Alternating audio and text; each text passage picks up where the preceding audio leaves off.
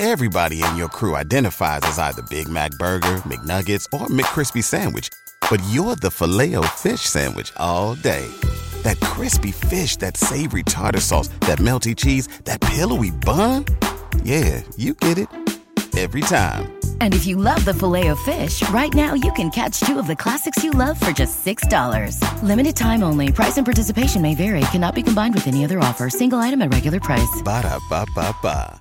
This is it. The putt to win the tournament. If you sink it, the championship is yours. But on your backswing, your hat falls over your eyes. Is this how you're running your business? Poor visibility because you're still relying on spreadsheets and outdated finance software? To see the full picture, you need to upgrade to NetSuite by Oracle. NetSuite is the number one cloud financial system to power your growth. With visibility and control of your financials, inventory, HR, planning, budget, and more, NetSuite is everything you need to grow, all in one place. With NetSuite, you can automate your processes and close your books in no time while staying well ahead of your competition. 93% of surveyed businesses increased their visibility and control after upgrading to NetSuite. Over 27,000 businesses already use NetSuite, and right now through the end of the year, NetSuite is offering a one-of-a-kind financing program to those ready to upgrade at netsuite.com/c-suite. Head to netsuite.com/c-suite for special end-of-year financing on the number one financial system for growing businesses. netsuite.com/c-suite. Hello, and welcome to Ascent Dental Radio, a program dedicated to the balance between the clinical aspect of healthcare and the business of healthcare. And now, here's your host, Dr. Kevin Coughlin. Good evening. This is Dr. Kevin Coughlin, and you're listening to Ascent Dental Solutions with a focus on knowledge, education, training, and development. I'd like to give special thanks to Mr. David Wolf and his team for producing these podcasts and I'd also like to thank Henry Schein, Patterson Dental, Vocal Dental Supplies, and On Demand Force. With their support and recognition, these podcasts are made possible. My name is Dr. Kevin Coughlin, and tonight, as over the last several podcasts, I've been very fortunate to have experts in the field that relate to healthcare and dentistry in particular. And tonight's guest is Mr. Ben Tuinei. And Ben has uh, an extraordinary background, an expert in negotiating fees with insurance companies. And I know most of our listeners have heard over and over again about how to negotiate fees, but I thought at this point it would be appropriate to bring an expert who can maybe walk us through the options and really educate us and how much money in time we're losing with many of these insurance companies. Ben, thank you so much for your busy schedule and taking the time to chat with our listeners tonight. Give us a little background about yourself and how you got started in this field. Well, thank you, Dr. Kevin. It's a pleasure to be with you here today to chat on your podcast with your listeners. Uh, so, I've been in dentistry uh, since 2007 prior to being in dentistry, exclusively the business of dentistry, that is, I used to work for a fundraising group that was based out of Detroit and New York City. And so I, I, acquired a decent set of negotiating skills from that previous employer. And I was recruited by a friend of mine that was looking specifically for somebody that can handle third party payers or insurance companies. And they flew me out to Phoenix, Arizona, where their group practice was located. And this is a group that does about $50 million a year at the time in collections. And I went through a, a three day overview of their business. I gave them a lot of recommendations. They wanted me to specifically focus on insurance, their write offs, and how they bill and things of that nature. Just like any most dental practices, 95% of their income was from insurance. And so I took a look at that and found a number of opportunities and made a bunch of recommendations to the CEO. I didn't know at the time that they were looking to hire me or somebody like me but I gave them some recommendations that would help them recapture a few million dollars back, you know, reducing their quote unquote write offs and putting more money back into their bottom line. And one of one of the ways to do that was the obvious. Let's let's negotiate these insurance rates. So long story short, I gave the recommendations to uh, the CEO directly and presented my findings. And on the spot, he offered me a job. He asked me to be their executive director over third party payer relationships for the entire group within a week, I you know I thought about it and I decided that uh, what they were offering was attractive. And in dentistry, As I started to research things, Kevin, I, I started to realize that this whole notion behind negotiating insurance fees was a foreign concept because I spoke to each of the individual dentists and I asked them in your own private practices or if in your experience, have you negotiated fees with insurance? And everybody's response was, I did not know you could do that. We just accepted what the insurance companies were willing to offer. And that sort of set off, um, you know, it, it was like a light switch that turned on in my mind. And I immediately thought opportunity, not only an opportunity to, to, to figure this out for this group, but um, sort of become a pioneer in this area of dentistry simply because it seemed like it was an area of dentistry that was, I, I shouldn't say ignored, but it just wasn't focused on at the time. So I accepted the job. I quit my job in New York and uh, moved out to Arizona, and I've been in dentistry ever since. I can tell you your biography is incredibly impressive. I can tell you, as a practicing dentist for 38 years, uh, with as many as 24, 25 different dental practices. I've sold to a couple of managed service organizations, venture capitals. I've been solo, I've been large. I've had as many as 200 employees, as few as 12. And I can just tell you that right here in Massachusetts, Ben, for the last almost six weeks with the elections going on today in Massachusetts, there's been this push about allowing small mom and pop car repair places to be able to fix these sophisticated cars, which, if the large corporations don't allow software information, they're unable to address the needs of your vehicle.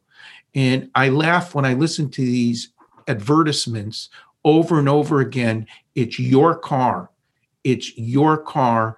It should be your decision on how to fix and maintain your car. Yet in healthcare, every single day, we're allowing insurance companies to dictate care, treatment, and reimbursement. And uh, this just seemed like a great segue, having your background to try to help our listeners. In your opinion, uh, based on your background since basically 2007, what do you typically see as an increase after your negotiating skills? Is it 1%? Is it 3%? Is it 15%? Or does it vary per procedure? But on average, what can you expect your quote average small group practice, less than 10 offices, to a solo practice expect as a return from your negotiating team skills? That's an excellent question. And I'm totally with you on the part of insurance dictating care and all that. And we can t- chat a little bit more about that a little later. But to answer your question about, you know, the expected uh, average increase, uh, you know, particularly for a solo practitioner or a group practice, it depends on the state that you're in. There's a direct correlation in terms of the larger PPOs like Delta Dental, and in your state you have Mass Health, and here in Utah we have Select Health, which is you know run by Intermountain Healthcare, and they have sort of a monopoly on the healthcare market here. In states like ours that are totally unique, where we have almost a dominant player that that that has almost 50 to 80% of the dental insurance accounts in that state. It's increasingly tough to negotiate with plans like that. As you've experienced, Dr. Kevin, you know, Delta Dental of Mass, uh, well, your Delta Dental a few years ago uh, reducing rates. You know, for some practices, it was a 25% increase. For others, it was a 10% increase. And we see those things in, in unique states like Massachusetts, Utah, the state of Washington, where Delta is the dominant player. Now, that's not to say that Delta is not negotiable. In the state of Washington, and I know if any executive for Delta Washington hears this, I'm probably going to get another letter from one of their attorneys by letting you know that they are still negotiating fees. Same thing in Massachusetts but everything is relative to what you charge and what the area fees are and where you've been historically on your fee schedule you're assigned a fee schedule from that insurance company to give you a short answer without going into too much of the boring details we typically see from most ppos out there that are negotiable increases that are that exceed 10% now this is i'm speaking about a practice that has never negotiated fees. 10% is a good average to, to aim for.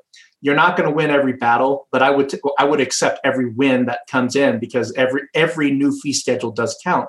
Even though you're in Massachusetts, where you may think that Delta is the dominant player, well, you, if Delta doesn't negotiate with you, but you get 10% increases from the rest of the payers, I mean, that could that could equal forty to eighty thousand dollars extra that just goes straight into your bottom line annually.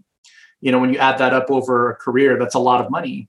In other states like Georgia or I would say maybe even uh, Florida, where there's a there's a more equal spread of uh, market share among dental plans. You know, there's not necessarily one dominant player that has the vast majority or a monopoly of the accounts in that state. More insurance carriers in those states negotiate simply because they're all trying to fight for the employer's business. And they're also trying to fight for your business as a to participate with their plan in an effort to help them sell dental plans. And in those states, you see higher increases. You see 20 to 30% increases. Like MetLife, as an example, I would say this example of MetLife is true everywhere I, I help my clients, is that we typically see on average a 30% revenue increase from, from MetLife. You know, not, now when you look at an average procedure code, that means some codes go up by 50%, some only go up by 15%. But in the end, you know, the bottom line, we just look at the, the total revenue increase. And I would say in states where you have a typical dominant player like a Delta or a Blue Cross, like in Kansas, it's a Blue Cross. Um, usually, those states you'd see roughly a 10% increase, and then states like Florida or states that have a more diverse mix of payers, um, it's it, it's it's well above that. You know, 20 to 30% would be a good a good target. Mr. Tuinei, when you're doing these negotiations with the company, is it a particular individual that you're discussing this with? Is it a board that you're discussing this with? Is it a, a, group? In other words, if you were to call just for conversation purposes this evening, MetLife or Delta Dental, who are you actually reaching out that makes these decisions? Another great question, Dr. Kevin. You know, we every insurance carrier has a different point of contact, but it's usually a single person that's not necessarily an upper level management individual. What we find it's mostly either a low level or a mid level management. You know, usually they have titles like provider relations manager or network manager. Those are the individuals that typically help you become credentialed with that plan, and those are the exact same people that you want to talk to to initiate fee negotiations now, there are more people that are involved. It's kind of funny, though, when you look at the structure of uh, an insurance provider relations department, particularly on the, on the component of negotiating fees. It's almost like purchasing a vehicle where you're dealing with a, a direct salesperson. And then that person goes to their sales manager, and then they play the, the good cop, bad cop, where the sales manager ultimately has a final say. So even though you're dealing with a, a mid-level or, or, a lower level management person like a network recruiter or a network manager, um, they do have a supervisor that that ultimately approves fee increases for you and the decision behind that is not it's not a sophisticated decision where they look at actuarial data for your practice in particular and determine well if we give them x amount of dollars and we're going to lose x amount of money it's a lot it's a lot more simpler than, than that because these insurance companies know what fee schedule on average all the providers need to be at in order for the plan to maintain a significant profitable level. And so, as long as they're staying be- below that average, the manager over the network recruiter or network manager would then, or the supervisor that is, would, would give an immediate approval. But in terms of who to deal with at the insurance carrier, deal with the person that helped you become credential credential with the plan and look specifically for these titles network recruiter or network manager Okay. Let me ask you another question, Ben, if you don't mind. From the point of inception, your firm has been hired, you've done your analysis. From that date on, is this typically completed in 30 days, 60, 90, six months, nine months? On average, for group practices, let's say 10 offices or less to the solo practitioner, what can our dentists listening tonight expect for a turnaround for results? Yeah, that's an excellent thing to consider. Um, for a solo practitioner, it's usually a lot faster simply because you have less decision makers on the part of accepting a fee schedule and less need of a lot of the analysis that typically is required at the group practice level. So the solo practitioner is usually what you're looking at anywhere between I would say four to seven months, sometimes a little bit longer. The seven to eight month insurance fee approvals, uh, they usually come by way of umbrella network situations where, you know, let's say you may be contracted with DenteMax Connection Dental or Zelis, which is another popular umbrella network. Now, those umbrella networks do lease to Aetna, Guardian, MetLife. And a lot of solo practitioners want to make the decision to, to maximize the use of those umbrella networks by moving as many of their contracts that they already have from a direct contract to an indirect contract through the umbrella carriers to get higher fee increases. Now those those indirect fee increases take a lot longer. Usually I would I would budget at least 8 months for that to be achieved from start to finish simply because there's the whole game of terminating and then reapplying with that carrier through an umbrella network. You know, brand new credentialing, so that takes time. So that's the umbrella networks is, is up to eight months. But the direct negotiations, if you're if you're willing to accept lower fee increases on a direct schedule from uh, directly from insurance carriers, usually three to five months is is what it takes. Now for group practices, it's a little bit longer in my experience, simply because there's a lot more analysis involved. You know there's a lot more consideration behind whether group practices or individual offices in a group practice want to utilize an, an aggressive umbrella network strategy or not. And then behind that there's a lot more training involved with group practices simply because it's not just the front office that you're dealing with you know to coach them how to how to, how to utilize umbrella networks but it's the, the billing team as well so just because of the factor of multiple offices multiple decision makers group practices i would say with direct negotiations about the same as solo practitioner, between three and five months. But umbrella network strategies often take a year, a full year to complete. Ben, let me ask you a follow up question. Sure. When we look at uh, dentistry in particular, and we have our broad categories of prevention care, we have restorative care, surgical care, periodontal, endodontics. When you go in, do you ask for a percentage increase across the board?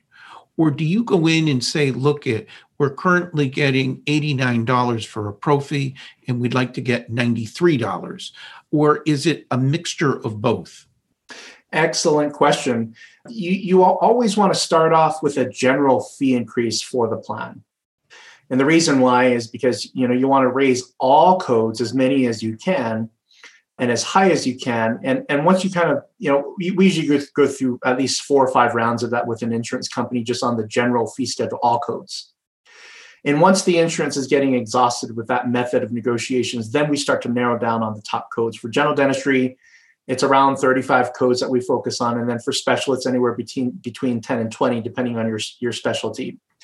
But we always focus on those top codes simply because you know, if, you, if we achieve a 15% increase on the on the general fee schedule, and we know that we can pursue at least another 15%, but we'll only we'll only be able to do that if we if we limit the number of codes moving forward.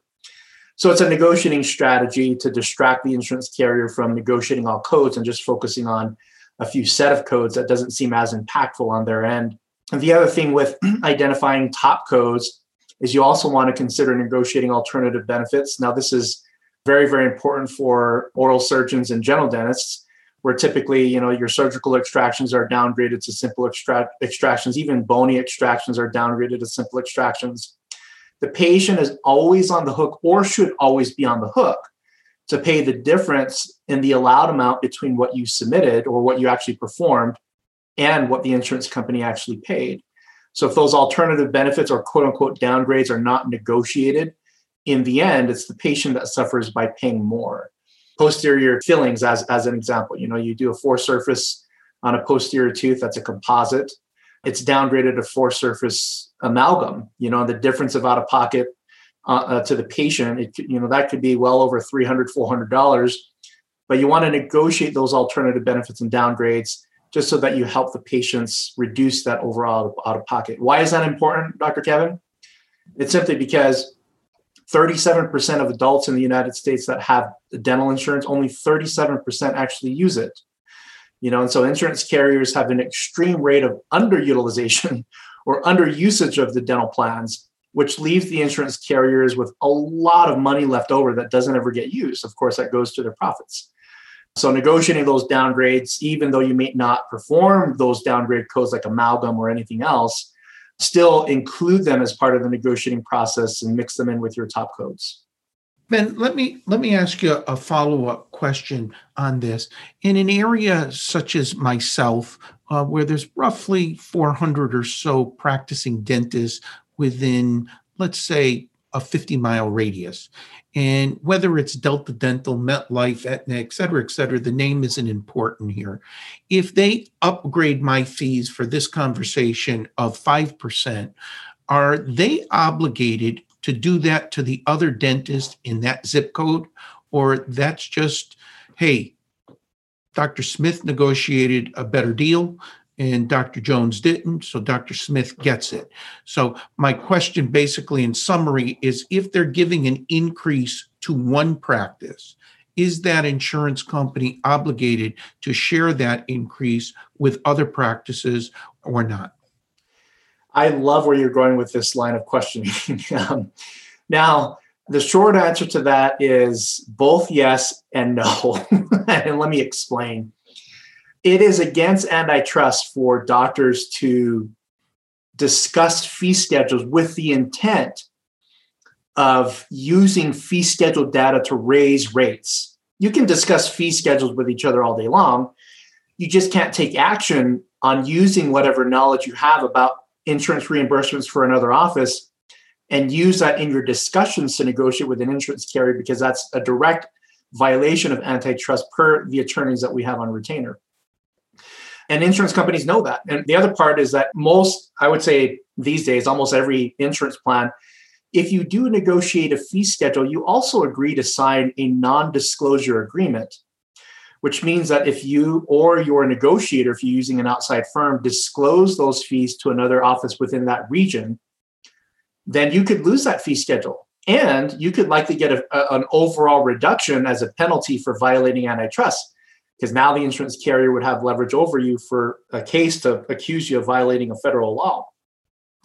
And that's the reason why insurance care the, the no on that, why insurance carriers would not give your neighbors a fee schedule if they honored it for you. They have no intent of leveling the playing field from a fee schedule perspective. If you're good at negotiating and get a good fee increase, uh, uh, that fee increase will only be applicable f- to you because of the confidentiality and antitrust issues. Now let's let's rewind that conversation a bit. And let's say, yes, they are required to give other practices that same fees. Now that doesn't happen. But according to the federal antitrust laws, the component that is outside of the McCarran Ferguson Act that exempts insurance companies from the enforcement of most antitrust laws, there's a restraint in trade within the federal antitrust laws that prohibit institutions like insurance carriers from discriminating among their provider network in terms of offering different level of fees to different doctors. Now the sad thing is is that this this whole restraint and trade issue has never been effectively enforced in dentistry. Nobody's really stood up to the insurance companies and say, "Hey, this is against restraint and trade." In antitrust, a part that's enforceable to the insurance industry. But we've used that we've used that against insurance companies and say, well, what makes this doctor more favorable than this doctor? You know, well, and there's so many different things, and we, and I hate to use um, all the, the different discrimination arguments, but we have. We've used every single angle into the discrimination book to point out the fact that the insurance carrier has absolutely no legal justification to say that that doctor is worth more than this doctor. And we just have to build an argument to really cut up that whole fee discrimination component within the, the, the federal antitrust laws. So well, if ben, you're effective, I want to tell you that uh, I've probably done well over 150 podcasts, and I find this is uh, one of the top podcasts I've done as far as interest and support and your expertise. I can't you. thank you enough for this knowledge and information. Would you be kind enough if you don't mind, how can our listeners reach out to you if they have questions or they'd like to hire your company or just need additional information? How do they reach you? Oh, you're so kind, Dr. Kevin. So uh, you can find us on the web. My website is veritasdentalresources.com. Veritas is spelled V as in Victor, E R I T A S, dentalresources.com. Or you can email me, ben at veritasdentalresources.com. Uh, or give you can give my office a call if you have questions. My office number is 888 808 4513. Well, Ben, thank you so, so much. I know how busy you are. I know our listeners will find your information incredibly valuable. My name is Dr. Kevin Coughlin. You've been listening to Ascent Dental Solutions with a focus on knowledge, education, development, and training. Again, a nice shout out to Mr. David Wolf and his team for producing these podcasts. And thank you for our sponsors, dental supply companies, Henry Schein, Patterson, Vocal uh, Dental Supply Company, and On Demand Force. Without their expertise and support, these podcasts would be extremely difficult. Ben, thank you so much. I'm looking very forward to getting you back as soon as possible because I know I'm going to have a lot of additional questions and I think you'll be a great help to our audience. Thanks very much. It's been my pleasure. Thank you, Dr. Kevin.